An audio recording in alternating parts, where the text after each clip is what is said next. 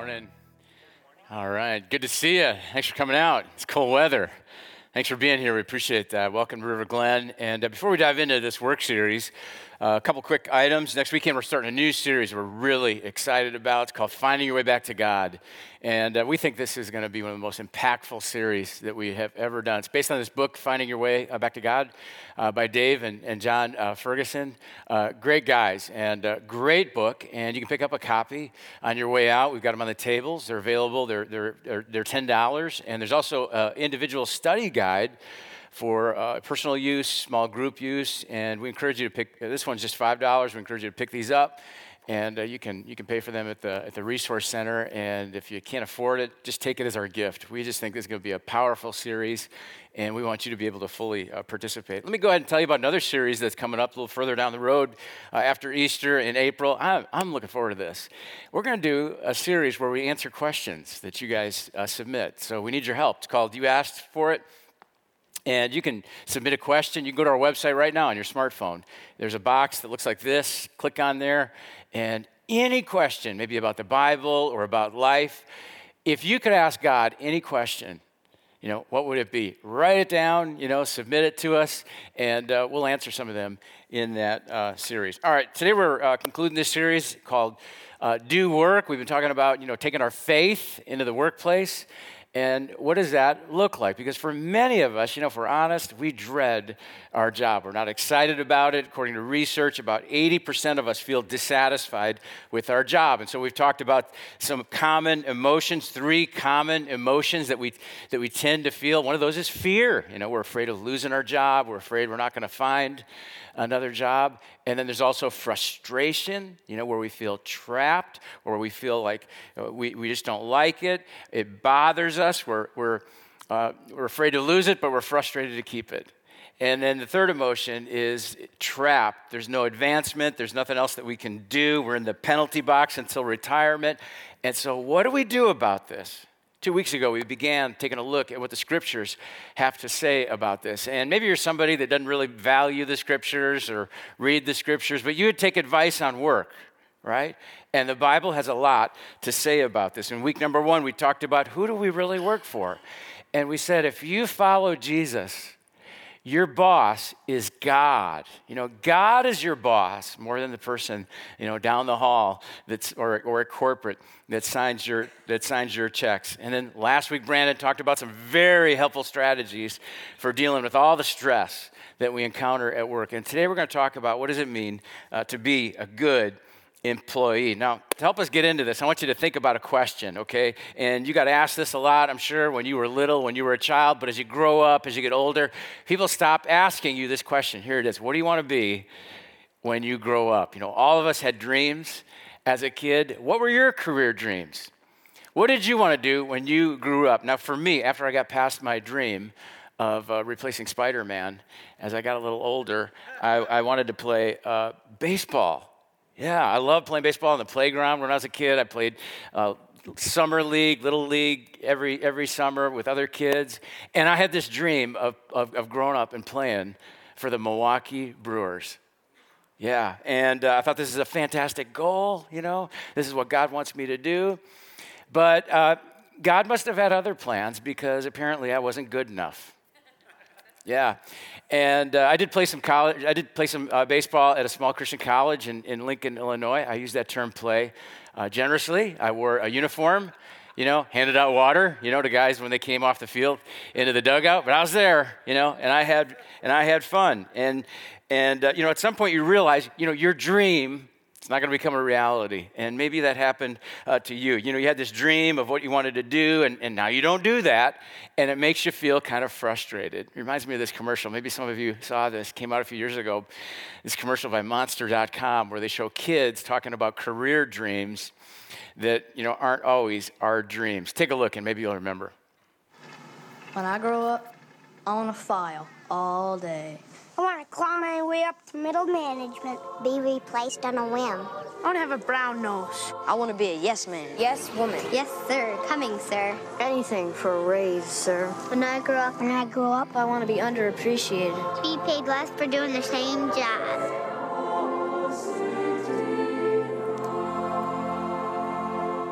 I thought that was so fitting. You know, maybe some of you feel that way. You know, you go to work every day and you think to yourself, you know, this is not what I intended. This is not what I dreamed about. And you live with this gap between what you thought, you know, you would do and what, in fact, you actually are doing. Now, as best I can tell, I think you got three options for dealing with that gap. And here's the first option you can just stop dreaming, okay? You can just look at work as the penalty box between weekends and you can just put your head down and you can work hard you know and make money and, and pay your bills. You can stop dreaming. Or option number two you can keep dreaming and just complain every day. And you probably know how this looks. You know after work you go home and uh, you know your spouse or, or, or, a friend maybe asks you how was your work? And you just unload. Or maybe you go, at, go someplace after work and a friend or, or, or someone asks you, How's your job going? And you just unload on them. You keep dreaming, but you complain about it every day. And here's what it does it makes you angry. You become this bitter person, and you're not as good of an employee. So, option one, you can stop dreaming. Option number two, you, you keep dreaming, but you complain about it. And then option three, which is what I want to talk with you about today, because you can find great hope in your current situation if you will shift your perspective from asking, you know, what do I want to do? To asking God, who are you leading me to become? And if you will align yourself with your, your life and, and, and your work with who God is leading you to become, you're going to discover that God has got some greater dreams for your life than you ever imagined. And that's option uh, number three. Now, to help us get there, we're going to talk about what I think may be the greatest career advice that you will ever receive. And this career advice comes from an unlikely source. And I say unlikely because it comes from Jesus. We, I think we have this tendency to think of, to think of Jesus only as, you know, a religious teacher, son of God, savior of the, of the world. And we don't tend to think of Jesus as someone who is very interested in work or business or vocational leadership. And I think one of the reasons for that is because of these pictures that we have seen of Jesus, where he looks kind of weak, you know, he looks kind of fragile, kind of kind of wimpy uh, looking. But you know what?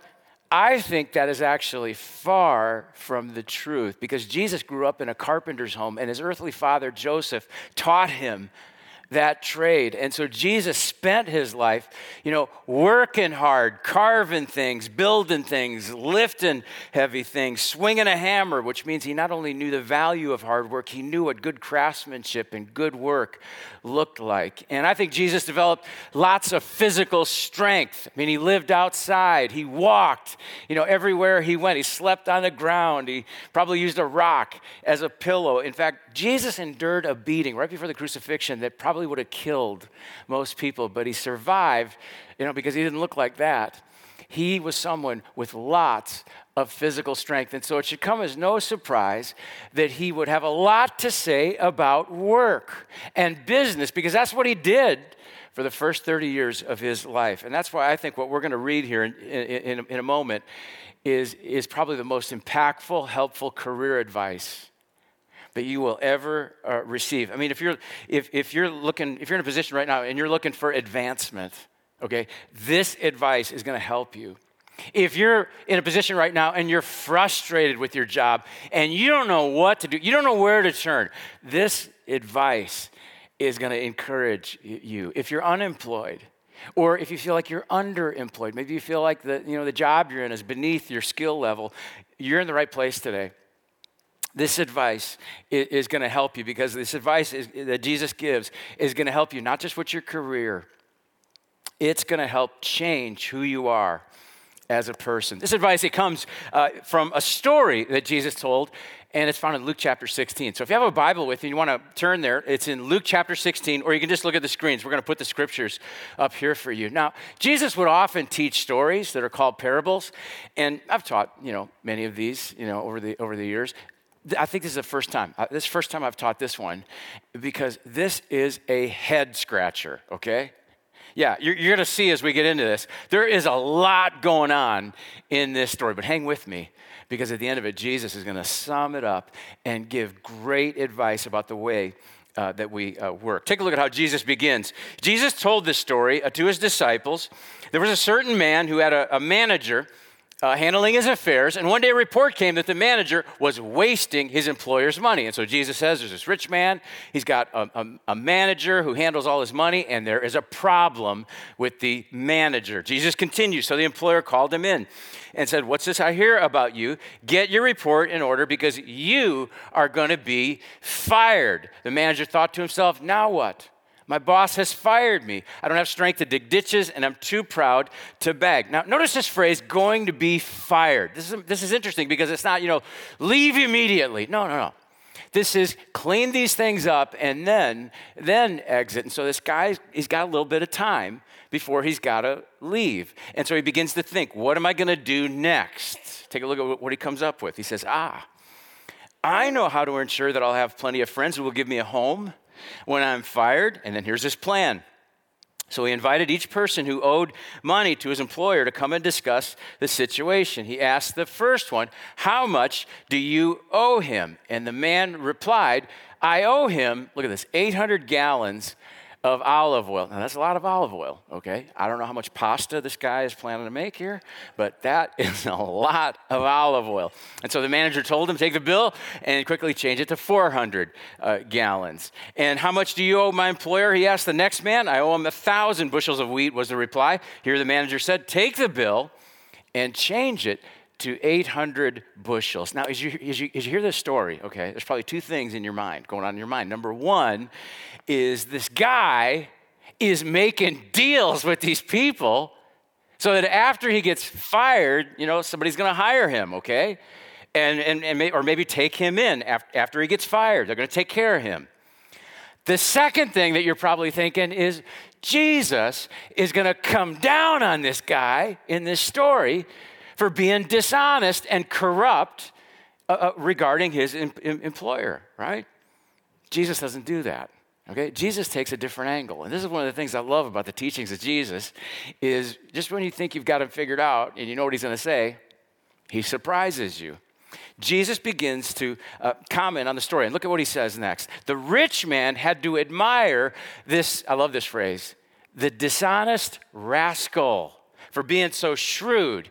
And it's true that the children of this world are more shrewd in dealing with the world around them than are the children of uh, light. And so, even though this manager is dishonest, Jesus doesn't come down on him in this story because he's making a bigger point here about this word shrewd. Okay? He says this manager is very shrewd. He means the manager is very clever. He's very inventive. And notice Jesus says there is a shrewdness in some people who, you know, are outside of God's kingdom, outside of the church that we can actually learn from. You know, sometimes people criticize River Glen. Sometimes people take shots at River Glen because maybe we're, we're different from another church. We're different from the church that they uh, grew up attending. You know, we use technology and marketing and demographics and and other things to help us fulfill the mission of Jesus. And sometimes people say, you don't need to do that. That's, that's ridiculous. You know, those, those are things of the world. But here's the way that we think about it if you would do those kind of things to sell coffee or shoes or groceries, wouldn't you want to do everything possible to advance something that is eternal? That's just being shrewd. And Jesus says, take a lesson from this guy.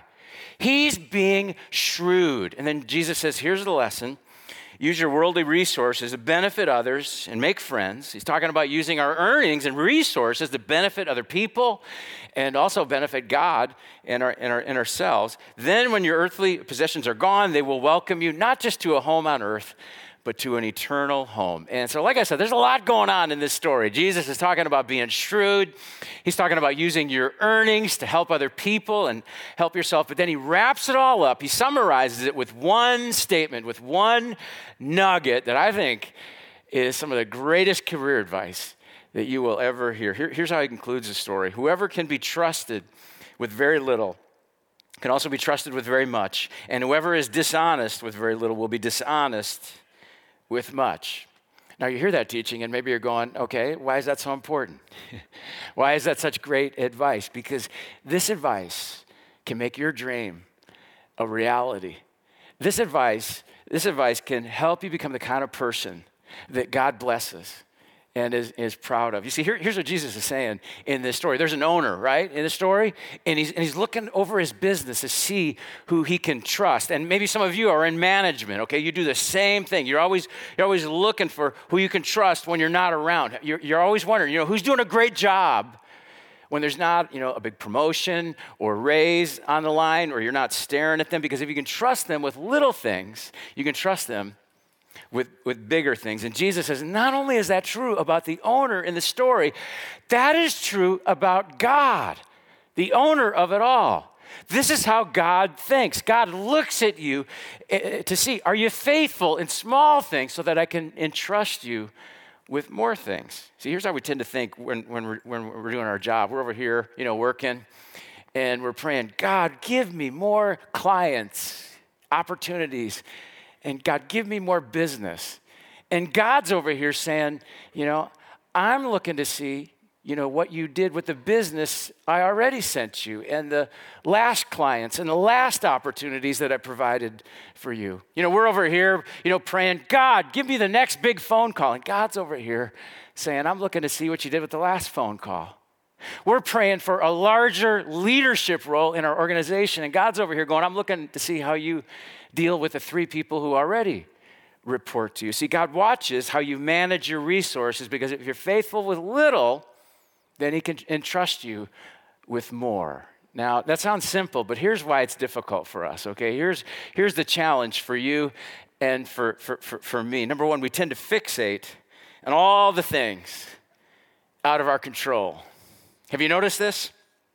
You know, for example, think about what happens in our country every time the economy uh, downturns and the stock market drops. You know, if you watch the TV shows, what do they do? They bring in financial experts and they ask them questions like, you know, why did this happen? And how long is this going to continue? And when will it, you know, recover?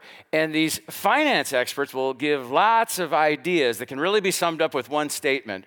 We don't know. We're not sure. Because we don't know the future. But that's what we fixate on, is that sometimes. And as much as I like to poke fun at the, you know, the, the experts, the finance experts, I do the same thing. I've got a PhD in anxiety. I mean, my mind just kind of drifts toward all the things that can go wrong. You know, I, I worry about my wife and my kids and their health and their safety. And, you know, there's a bird flu out there and swine flu going on out there. And then there's all the other things. You know, did I close the garage door? Right? Did I, did I set the DVR? And, uh, you know, why did the Packers lose last night? You know, I got, I got stretched out, stressed out. I don't know about you, I got stressed out, you know, watching the, the game. Uh, I, I mean, if you're like me, and I pity you if you are, but all these things outside of my control, right? And yet that's what I, what I think about, okay? And here's what Jesus says about it He says, You can let yourself get stressed out about things outside of your control, but that's not what the shrewd person does. The shrewd person doesn't worry about what they don't have in their control. The shrewd person says, There's only a few things in my control, not a lot. And the most important thing I can, I can do is to be found faithful in the things I can control. I mean, the manager in the story, I mean, he didn't have a lot of great qualities, did he?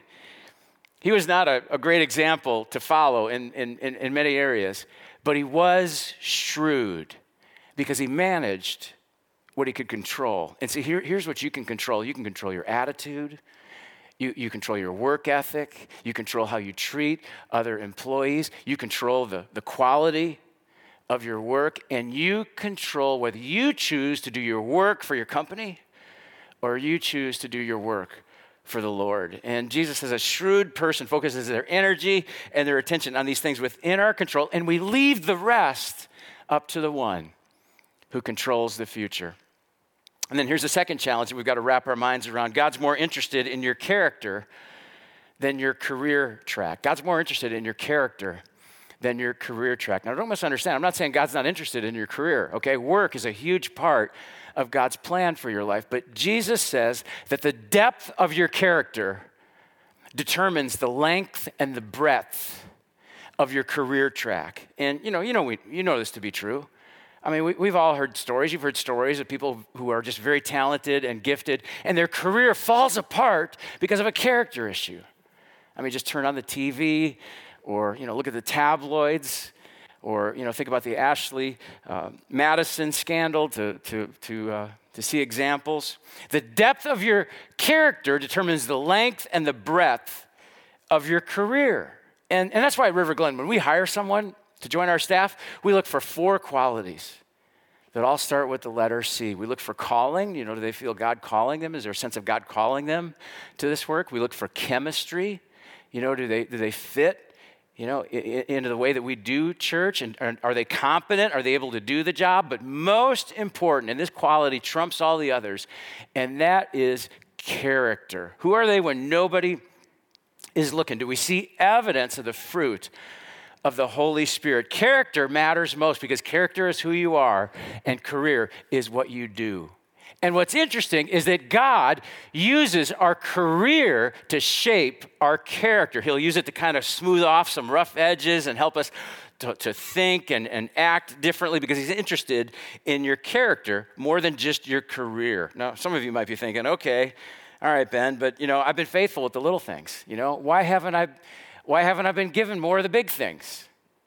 And maybe, just maybe, it's because God is not finished working on your character where you are right now. Now, I don't want to minimize the difficulty of your current work situation, but I know this the degree of the difficulty determines the depth of your character. The degree of the difficulty determines the depth of your character. And I hate to say this because, you know, we don't like to experience this, but the truth is the harder it is, the better it can be for your character. It's a little bit like going to the gym. You know, I mean, you go to the gym and, you know, you can walk around and, and say hi to people and, you know, high five people and, you know, fist bump people and leave, and it really doesn't do any good for you. But when, it, when you sweat and when it's hurt, and, and when it hurts, that's when uh, there, are, there are gains for you in the long term. And the same thing's true with your character. God may be using uh, career moments as a character moment in your life to shape you for what he has next in your life. I heard uh, Pastor T.G. T.D. Uh, Jakes explain it this way. He said, You know, your life's like a blank key. You know, it's like a key that, that uh, is just a strip of metal and there's no notches in it. And he says, Every career moment, every character moment is like another notch in that key until finally it's ready to unlock the door that God has for you. But sometimes it just takes a lot of, it takes some time to allow God to shape our character. And that's why I believe this principle has the ability to change, you know, your career and to change your workplace and to change who you are as a person. Here's how I would sum it up in one sentence. Think of it this way. Pay, be faithful in the small things because God is paying attention. And so for those of you that, you know, feel like, you know, you got to watch out for number 1 and you know, you've got to make your own luck and you know, nobody is really watching and so you need to shine a spotlight on how, how great you are. Guess what? God is paying attention. And, and for those of you who maybe feel like you can just phone it in and, and you know, you can complain and talk uh, negatively and how you deserve more and, and, and it's no big deal, no one, no one will notice, God is paying attention. And when you're faithful in little things, God, will, God can entrust you with big things. So you don't have to stop dreaming and you don't have to dream and, and complain. You can find great hope by being faithful in small things, knowing that God is paying attention to see what He can give you next. I came across an example of this principle, and uh, it has to do with a, a, restaurant. Maybe, maybe you've uh, uh, eaten at this restaurant. It's called uh, Chick fil A. Anybody ever eaten at Chick fil A? You know, restaurant. They got some great uh, chicken uh, sandwiches that are just kind of addictive. My family loves uh, going there. Let me tell you a little bit of the story of Chick fil A. It was started way back in 1946 by this guy right here, Truett Cathy.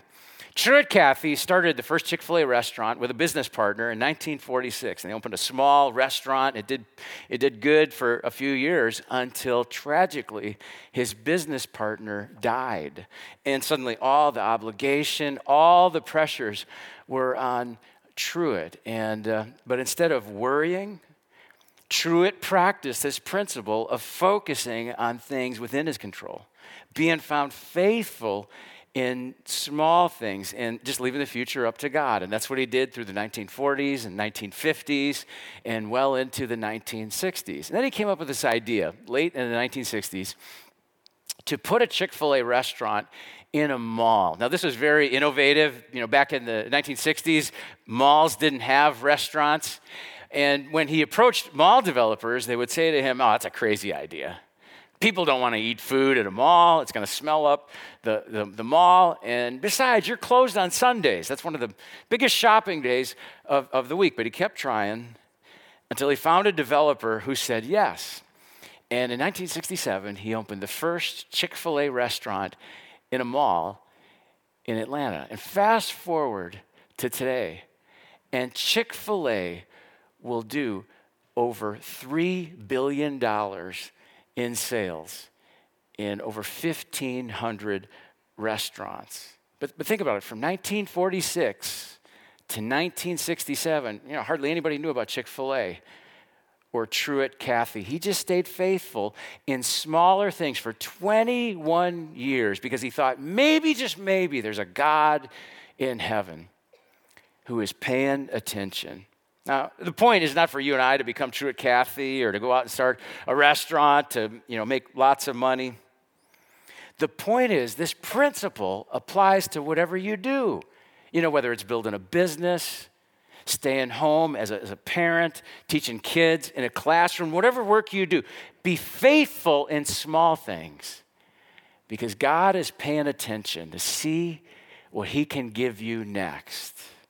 And, you know, maybe He'll give you greater business or responsibility, or maybe what He'll give you is greater joy and peace and satisfaction in your work. So be faithful in small things because God's paying attention to see what He can give you next. And so here's what I want to ask you What are the small things? What are the small things that you need to be faithful in? You know, maybe some of you here are unemployed right now. Maybe you're between jobs. Maybe you're looking for a job right now, and you know you've got some extra time on on your hands, and uh, you know maybe you could do some volunteer work.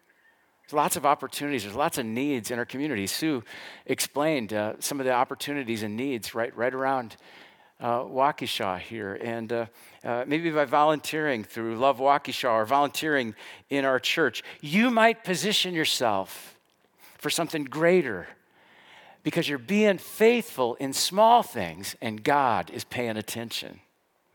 Or maybe you're, you know, unemployed and, and uh, you know, you have a job opportunity, you know, right in front of you. And uh, you know, if you want, you, you, know, you can go completely negative with it and say, "Oh, you know, um, that job's beneath me. You know, I'm not going to do that. I'm going to hold out for something else." Or you could let it shape your character and be faithful in whatever work that God gives you because He is paying attention. Some of you right now, maybe you feel like you're underemployed. Maybe you feel like, you know, the job you're in is beneath your ability your education, your pay grade. It's a career moment that becomes a character moment where you could just phone it in and you know just talk negatively and talk bad about other people or you could do your very best knowing that God is paying attention.